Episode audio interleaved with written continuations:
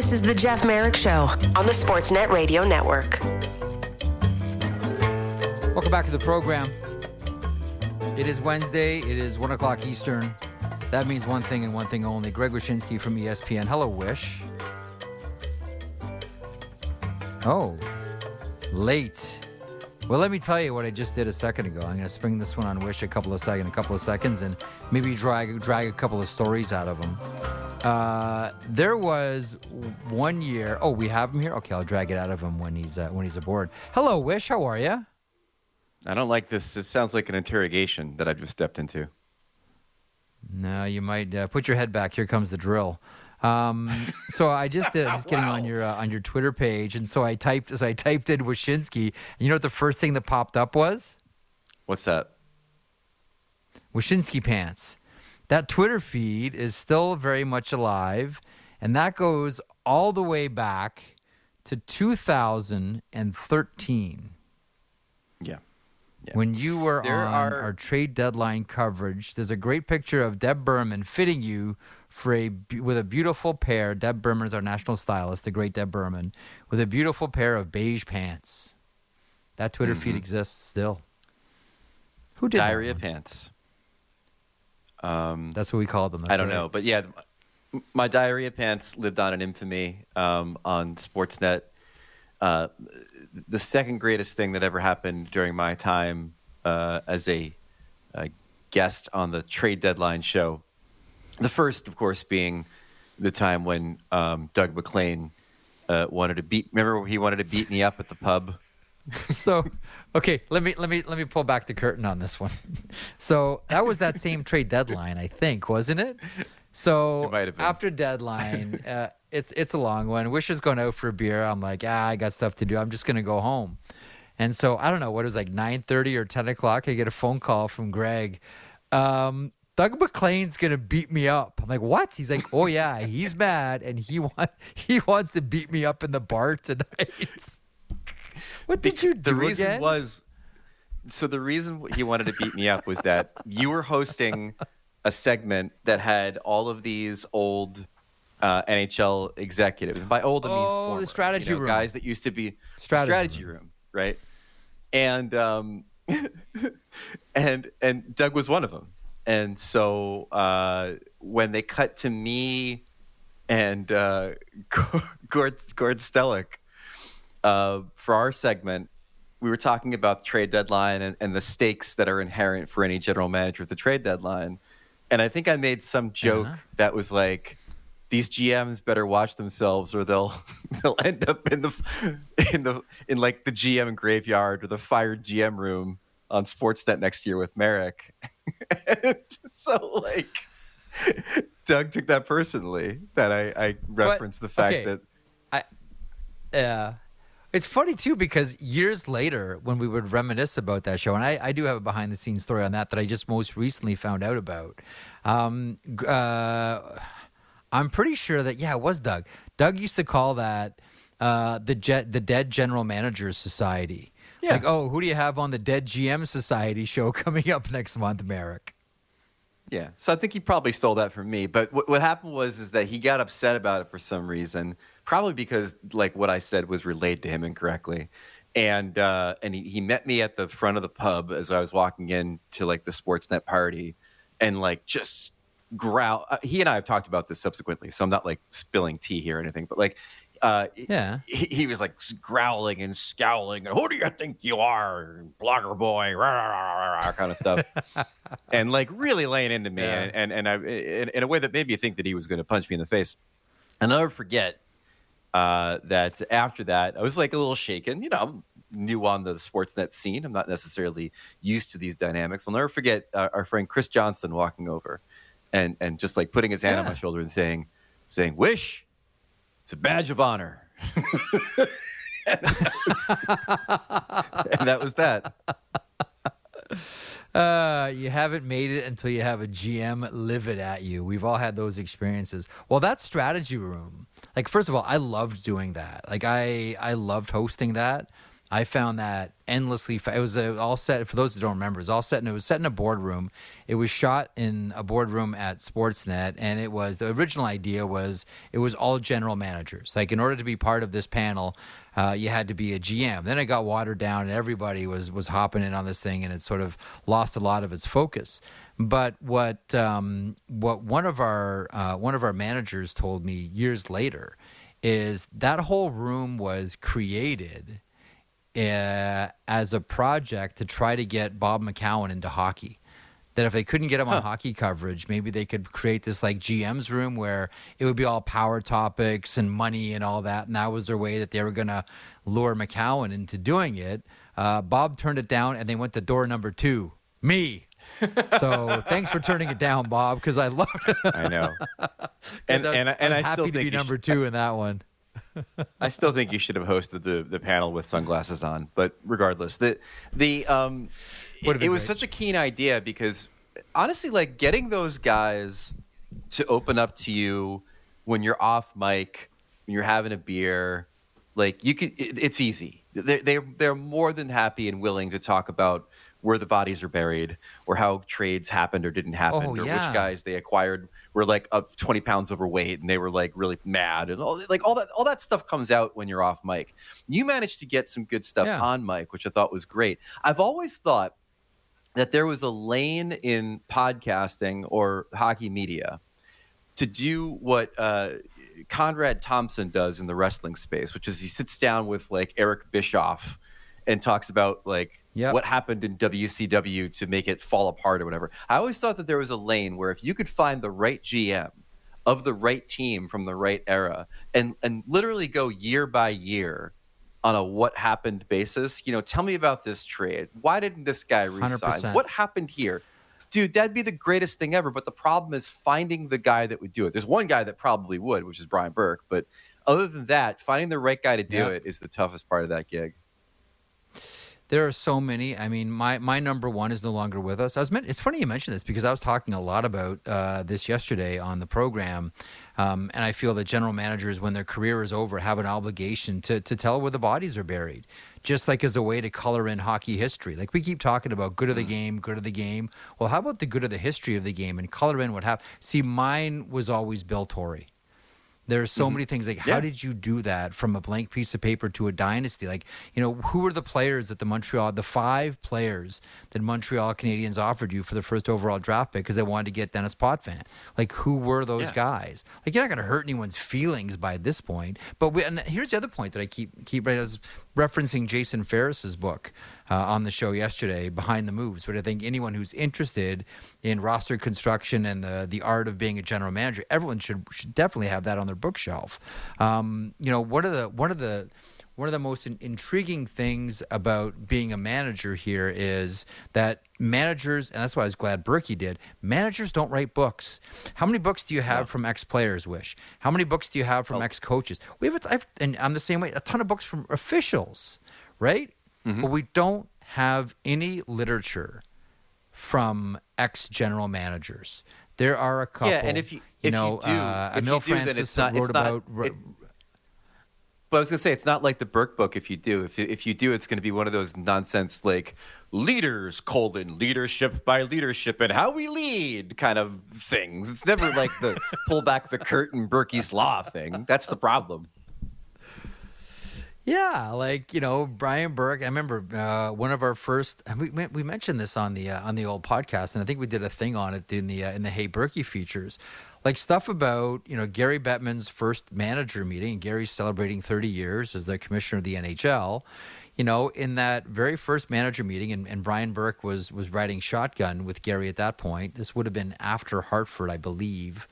Um, and at the first managers, you can imagine, you know, Gary Bettman comes in from the NBA's first managers meeting, and there is a disagreement over a player signing.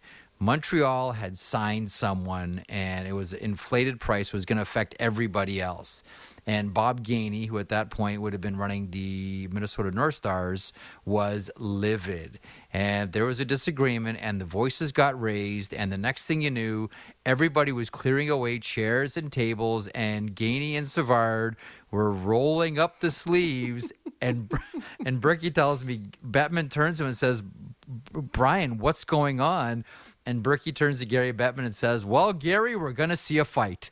And I can only imagine, like, this is the NHL. This is the NHL. Like, these are two like legends of the game, like Montreal Canadiens dynasty, Bob Gainey and Serge Savard rolling up their sleeves, like if you and then you learn later on like they didn't exactly get along when they were teammates uh, Yeah. with the Montreal Yeah. Canadiens. It played itself out at this managers meet, but like stuff like that, like that is part of the lore. That is, and the, to your point, you're right. Like these guys are only too happy to tell you these stories as long as you're not holding a microphone or holding a pen, uh, or you know on your laptop or you know anything like that. But I think these stories need to be part of hockey history. They need to be part of you know sure. hockey stories. You know what happened, like the dynamics between all the other managers. To me, that is a com- and I'm with you. That is a completely untapped area of podcasting. I remember once. But now you got me thinking about this. I remember once hmm. having a conversation, and Neil Smith. I hope I'm not telling tales out of school. Neil Smith pitched me on the idea. He said, "How do you think a podcast with me and Mike Keenan would do?" He goes, everybody thinks we can't stand each other. That might be, and I said, maybe as a limited run, maybe, but like, why not? You know, Yeah. any anything like that, as long as you're speaking openly and honestly, and no one's, you know, no one's getting really upset, and your nerves aren't close to the skin. I think stuff like that can be like to me. There's so much untapped here, and it all revolves around the managers of the game. Wish all revolves Do- around the managers. You, you should recycle that idea and do uh, Bruce Boudreau and Jim Rutherford. or Jim or Bruce Boudreau and Patrik Allvin and who Yeah. knows uh, who who who else? How, how do you read that right now? How do you read all of it right now? Let's dovetail to Vancouver here. We've got Vancouver tonight on the network. It's Vancouver and Calgary, and you know I was making the point earlier. Like, how bad does it have that you have your captain issue the statement that he did yesterday? Like, how bad is it that that has to come out from your captain? Why do you how do you read the Vancouver situation right now? I don't know. I, I didn't see it as bad. Like I, I think that's negotiations are tough, and and obviously they, they they couldn't come to an agreement on something. But I I read that more as him knowing the market that he's in, him knowing where the team is in the standings, him knowing that the conversation is going to be much more about his future than it is about anything hockey related, and just trying to shut it down. Like that's how I read that. I mean, it's not a, it's not a, har- har- a good harbinger if you're a Vancouver fan that wants Bo Horvat to stay with the team. No question about that. Like that is not a good sign. Yeah. But I read that statement as much more like, I'm going to put this out here so you guys stop bugging me about it, and and that's sort of where I thought he was coming from. You know, I mentioned this in the first hour. Someone a couple of weeks ago told me because we're all wondering, okay, is Horvat gone? Where is he going to go? Colorado seems the most, you know, likely destination short term. You know, long term, does Boston make sense depending on Bergeron? Does uh, Philadelphia make sense depending on Couturier, et cetera, et cetera, et cetera? You know, and someone who's very close to it in in BC said, you know, don't forget one thing that you know with this ownership group, they don't let star players go. They don't. You know, Kesler Yeah. asked for a trade. You know, Luongo was at the end, um, and and that's how he got out. But he said, like, look, like this is an ownership group that doesn't let stars leave. We all thought JT Miller was gone, right? I did. I'm sure you did as well. You know, what were we all Yep. talking about at the draft in Montreal? What are the Rangers going to give up? You know, can they still keep Schneider and and and and and get JT Miller? Everybody. Trade deadline. Oh, he's going to the Penguins. No, he's going to the Colorado Avalanche. No, he's going blah blah blah blah blah and he never went. And then he got signed, and we all went, huh? And I just can't help but thinking maybe the same thing happens with Bo Horvat, where we're all thinking trade, trade, trade, and they've gone as far as they want. And then this person reminded me, "Eh, this ownership, this ownership doesn't let star players go. They just don't wish. and and that might be good information to keep in mind for his representation too. I mean, once a team gets made, once their mo gets made, as far as like they're not going to pay, they are going to pay, they're going to overpay, then you could start playing the game a little bit, right? So maybe there's a confidence in this negotiation that if the first offer isn't up to snuff, eventually the person who signs the checks will come through with the money that you're looking for. All right. Uh, other than Vancouver, because that is that has provided so much. You know, so many protein shakes for what we do for a living that we really do owe Vancouver a big thank you because it's never like this this tap turned on early and no one's been able to turn it off. So thank you. Uh, who else intrigues you out there? Like Vancouver, like I, I could just do a Canucks show every day. Is what it feels like. Who else intrigues you out there right now? Nashville. Like, not only because the team's underperforming, uh, and and it's interesting. Like you look at Nashville and St. Louis in the standings right now, and you know St. Louis is like it, it's like one of those uh, faucets that you get in a hotel sometimes where there's no middle ground. It's either searing your skin or it's absolutely freezing. like there's no middle ground for St. Louis. They're either on a, a six game bender or they've lost seven in a row. Like there's no middle ground. But they're both those teams are kind of on the outside looking in right now in a in a competitive division and in a competitive conference. And in Nashville's case, you know, there's a lot of players that are on contract well beyond this season. Uh, you have a general manager who, I mean, I, one of the discussion points at the Board of Governors while I was there this week was this idea that maybe he misplayed his hand on the waiver wire, and I think a lot of Predators fans kind of feel the same way. And so you Nashville's fascinating because I don't know if there's a way out of the roster they currently have, and I'm not entirely sure how they're going to address that. I mean, firing the coach is one option moving the GM upstairs, like they've talked about for years, is another option. And then in the corner is a big old elephant, friend. A big old elephant with a lot of career victories behind the bench. Big old elephant that happens to have a newly purchased home in the Nashville area named Barry Trotz. And where does he fit into this equation, if at all? Do you not get the sense, though, okay, because I've wondered about Barry Trotz in Nashville as well, but do you not get the sense that if Barry Trotz goes back, to Nashville that it'll be as a manager and not as a coach? Yep. Or maybe you maybe you Mike Keenan it for the rest of the season. How about that? Get, I don't get, know get the last. I don't know the, the last drops I, of I don't know coaching juice out of you. I don't know. I don't know that you can. There, the responsibilities for both right now. Like you, once upon a time, you could. Absolutely. Mm-hmm. I don't know that you. I don't know that. Geez, wish you look at what both those positions are. Yeah. I, I, don't know that. I, I, how many hours does Barry Trotz have in his day? How many days does he have in his week? Is it the same as us? Because if he does, uh, then there's no chance.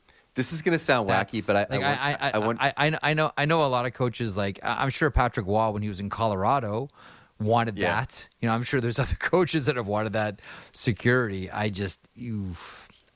I wonder if he could make pull, make make make, well, make it work for me.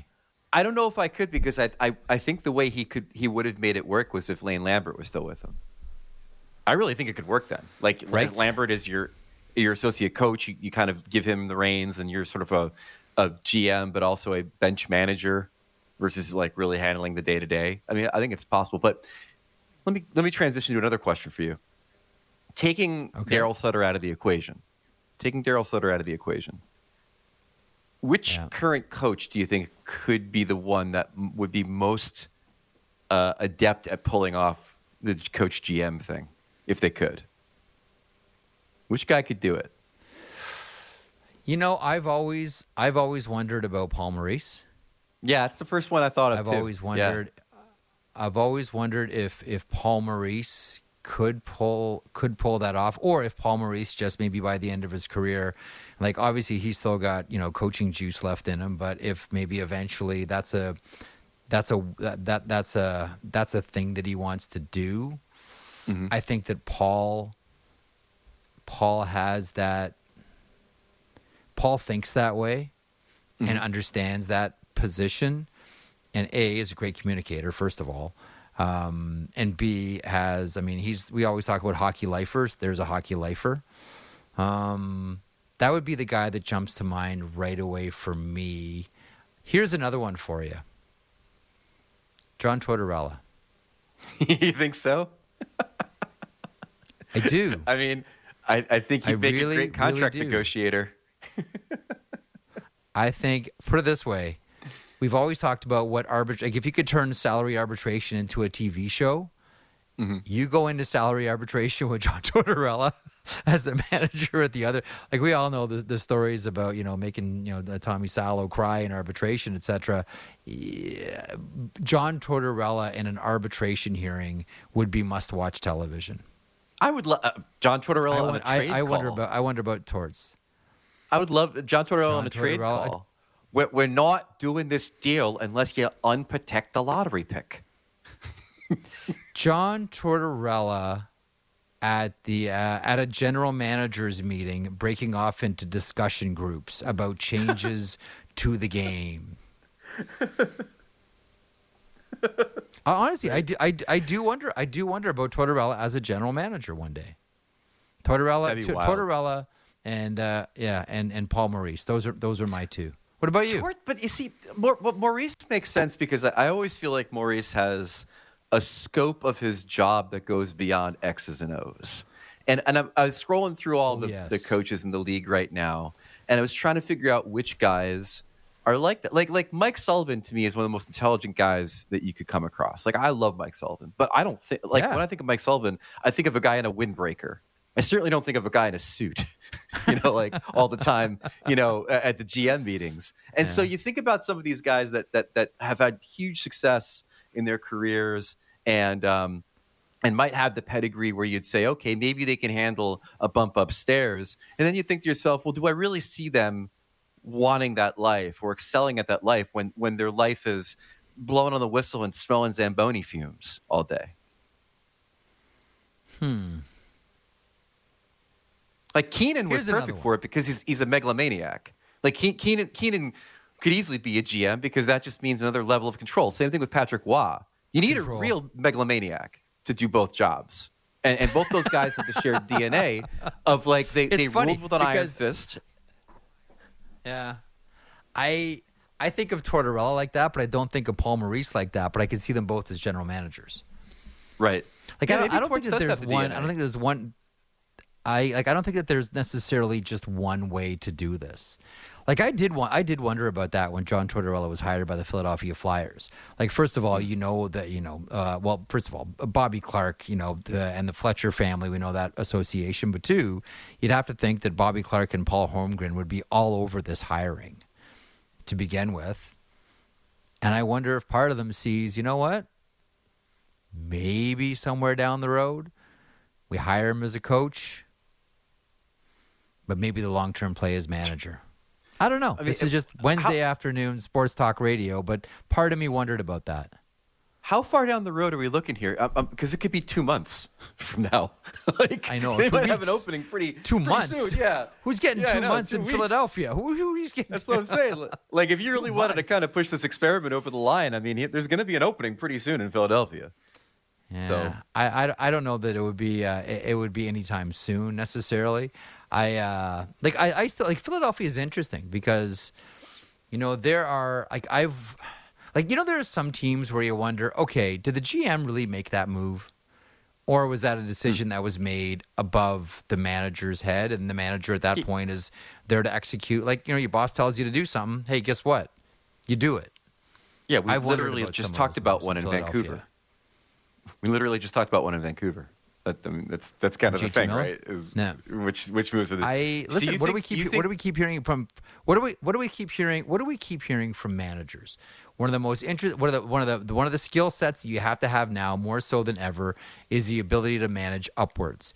You got to man, You got to manage your president. You got to manage your ownership. Like that is. You got to manage you know, all the all the consultants that were around and are around every single team. Like that's why I say that you you can't have a dual portfolio anymore. Because when it was general manager on down like top down position okay sure hmm. maybe you could do that.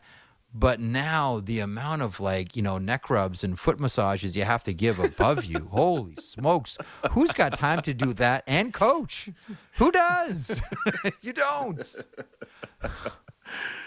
Oh boy. Then now I'm thinking about Torts Right? giving a neck No. rub. I feel like I feel like can Torts see would be an, squeezing an, someone yeah. I think I think Torts is an aggressive masseuse. I don't think I don't think there's any any sort of exotic oils. I think he just gets you know right that in there. um You, you, know that John Tortorella was almost choked out in Philadelphia when he was on the Buffalo Sabres bench, don't you? Do you know that story? No. It's a great one. So this is when John Tortorella was a, an assistant coach with the Buffalo Sabres. And they were playing in Philadelphia, and you know what Flyers fans are like. We all know what Flyers fans are like. And there was one that was you know, sort of overly aggressive and really giving it to Torts. And I guess at the end of a period, at the end of the period, all the guys you know leave the bench to go to the dressing room, and Torts whips around to yell at the guy. But as he whips around, and maybe this is now why he wears a sweater over his tie. I don't know. Maybe I've discovered something here. As he whips around, his tie goes over the glass.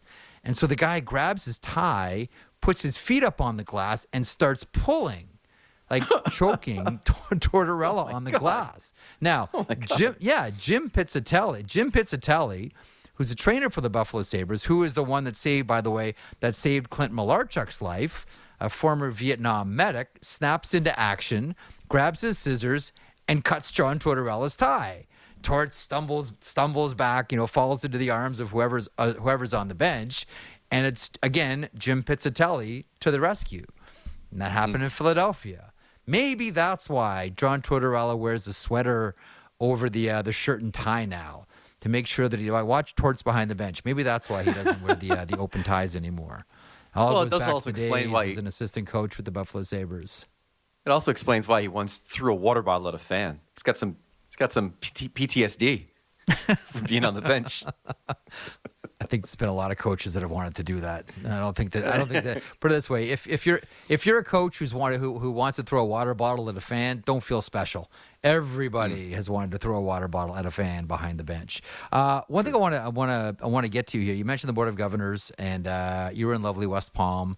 Um, and the newsworthy thing coming out of this whole thing is salary cap and maybe one million dollars. And maybe I'm you know too grassy knoll on this one, but to me that looks like Gary Bettman saying to the Players Association, who are still in the, we believe, final stages of naming a new executive director. To me, that's the NHL saying, you want this to go up? Let's negotiate. Because you already chummed the waters with $4 million earlier, comes back with this one at $1 million, unless, you know, Boston and Toronto and Vegas and whoever else goes deep in the playoffs, the Rangers, comes back and says, nope, it's $1 million. I look at that and I always look at, okay, what's the conversation between the NHL and the PA? And I look at that and say, is that a message to whomever the new executive director is that we are open to negotiate? You want this higher? Tell us what cookies you what cookies you're ready to give us. Yeah, and the tell is that Bettman kind of went into that spiel without really being prompted uh, at the Board of Governors meeting. I mean, he was he was taking questions that were asked of of the, the salary cap range and, and really pivoting hard to this notion of hmm. well, we haven't talked about whether there's any negotiation to be had. The managers haven't, you know, the Board of Governors haven't asked for it, and yada yada yada. And you could tell that there is a sort uh-huh. of a winking acknowledgement that the PA is is part of this equation. And I spoke to a PA source yesterday um, who said, yeah, hmm. the idea of negotiating uh, what's called the smoothing of the salary cap space um, that would be in between the 1 million increase and the 4 plus million increase depending on if escrow is paid off. Th- they've, it's on their radar. They haven't made the, the formal ask of the nhl or anything like that but it's on their radar. And and so yeah it was all very much a signal to the players association yesterday that you know we haven't talked about negotiating and you guys haven't asked about negotiating but you know negotiating negotiating negotiating let's just put it, that word out into the world for a little while and see what comes back you know Yeah, no, I. Uh, what what else stood out from you other than you know, it was sunny. Um, you know, there were waves. Um, you know, you got to wear shorts and flops. Uh, we're all jealous. Uh, what did you take away from I, the uh, the BOD? I did not I I was in a full suit the entire time um Stop and it. it was a real Stop. real I was. I was in a real suit with a tie. When you're at the breakers in P- Palm Beach it's all right cuz that used to be what No, was required of gentlemen during the day. Um so two things stood out for me. First of all the digital board ads discussion is increasingly uncomfortable uh, because I don't know who the NHL is polling. Maybe their employees, but their their their 100% Yeah. endorsement of this technology versus what you see on any given game night on social media is is completely different. It's night and day. Now, the NHL doesn't really have to care about this though. The technology is here; it's not going anywhere. I I- over time, it'll probably Yeah. get better. And Mhm. from their perspective, the fact that revenue for this experiment has out has out- outkicked its coverage, it's they're making more money than they thought they would, means it's definitely here to stay. So. I, I hope that they do hear the feedback though. The one thing that really bothers me, and yeah, there's going to be glitches. Like I, I still can't believe that they they tested all this stuff and didn't maybe they didn't open the board the, the, the door to the bench because every time that happens there's a glitch. Um, I also would like if players and pucks didn't disappear within the digital ads. There's probably ways to remedy that. I just don't want them to make a move during the game. That's it's just I don't I understand why they're I'm the doing it. It catches it catches your eye. If there can be a happy middle ground between the I hate the technology and get rid of it people and Gary Bettman, it's maybe not have the the Range Rover drive around the boards as the guys are playing the puck. I mean, we don't have to have Here- that. We we just don't. You know where you know where I'm glad you mentioned that because because you know where I, I think that's bad. Like I think if you've watched the game for, you know, 10 years, 20 years, 30 years, however long, you kind of know what's happening or where the puck is based on body position. The motion you can see where Yeah. everyone where yeah, you you you, you can you, you kind of get a sense of it. But, you know, someone told me years and years ago and it's always stuck with me. Imagine you've never watched the game before you know, we always think like, oh, the puck is easy to see, you know, because we've just grown up identifying with it and seeing. He said, he said, trust me, the puck is hard to see. When you're new to the sport, the puck is hard to see, and it moves faster than ever. And I'm just thinking to myself, if I'm someone new that's curious about hockey, first of all, mm-hmm. it's going to be hard to see the puck, and it might take a while to like get adjusted to, you know, where the bodies are and where they're positioned, and get an understanding of game flow and, and where the puck should be, and kind of assume that it's there. And now you throw this other thing in here, which is movement on the boards that is drawing my eyes away from what I am trying to watch. If I'm a new fan, that's really frustrating. Like, I think Oh, this yeah. is a good idea. I think this is a really good idea and obviously a great revenue source for the NHL. I just think that it, it's one that still needs a massaging, that still needs needs some work. And I don't know. Like, I understand that if, from the commissioner's point of view, you have to defend it. I just don't know why you have to be so strong. You can say like, look, we're trying this out. There's going to be growing pains, but we're heading somewhere really good with this. Just bear with us. That's all. Yeah, they need That's they all. need to sell it better. I'm just It if I'm a new up. if I'm if I'm a new fan, this is tough. This is tough. Yeah, man. it just this is tough to it just showed up, and they're like, "Here it is. You're gonna like it." And we're like, "Wait, why? You didn't tell us why we should." Uh, uh, it- what you just said reminds me of when they introduced the sky cam into the NFL, like that for those like Madden type shots, you know, from behind the quarterback, and you'd sometimes see it dangling on on the in the shot over the field. And it's moving in a, in a way that that players don't, and you're just kind of disoriented by it. So that's a good point. The other thing I wanted to bring up, it's in our story today that me and Emily Kaplan wrote about what we heard at the GM at the uh, board governors meetings. I talked to Colin Campbell for a while, who's the VP of hockey operations for the NHL, and he brought up something really interesting that we wrote about today on ESPN, which is high sticking penalties. There was a there was a play you probably remember it from the uh, Flames and Leafs game where Huberdeau took a high sticking penalty in overtime, and it was real ticky tacky. Like it was just sort of like irresponsible stick work, Yeah. but not necessarily anything heinous. You know what I mean? And so Coley said, Yep. um, these rules were written at a time when no one really wore visors. And we had to be very, very careful about sticks being anywhere near a player's face.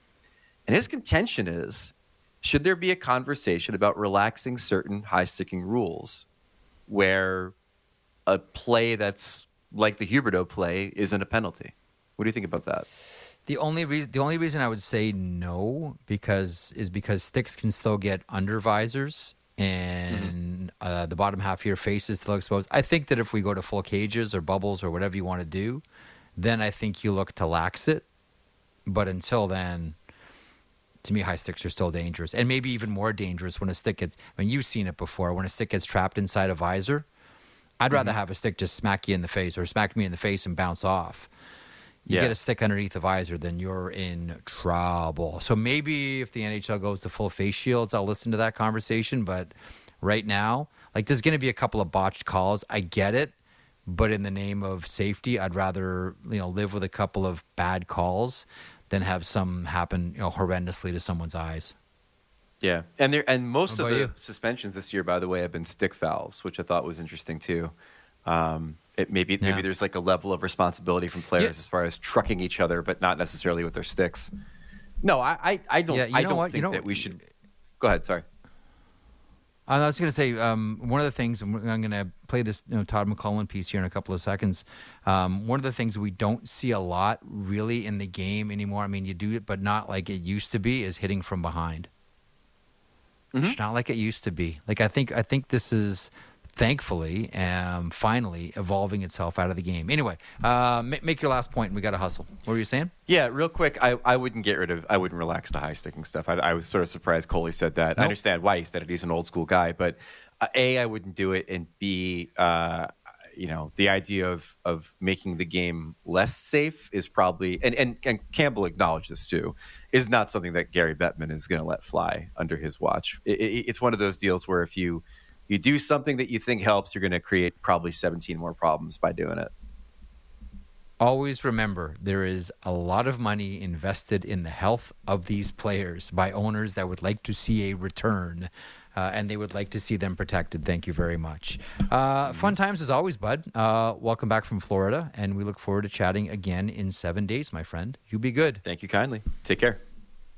There he is, the great Greg Wyshynski from ESPN. Wednesdays means MVSW. Man, it's so fun to be on with Wish every week.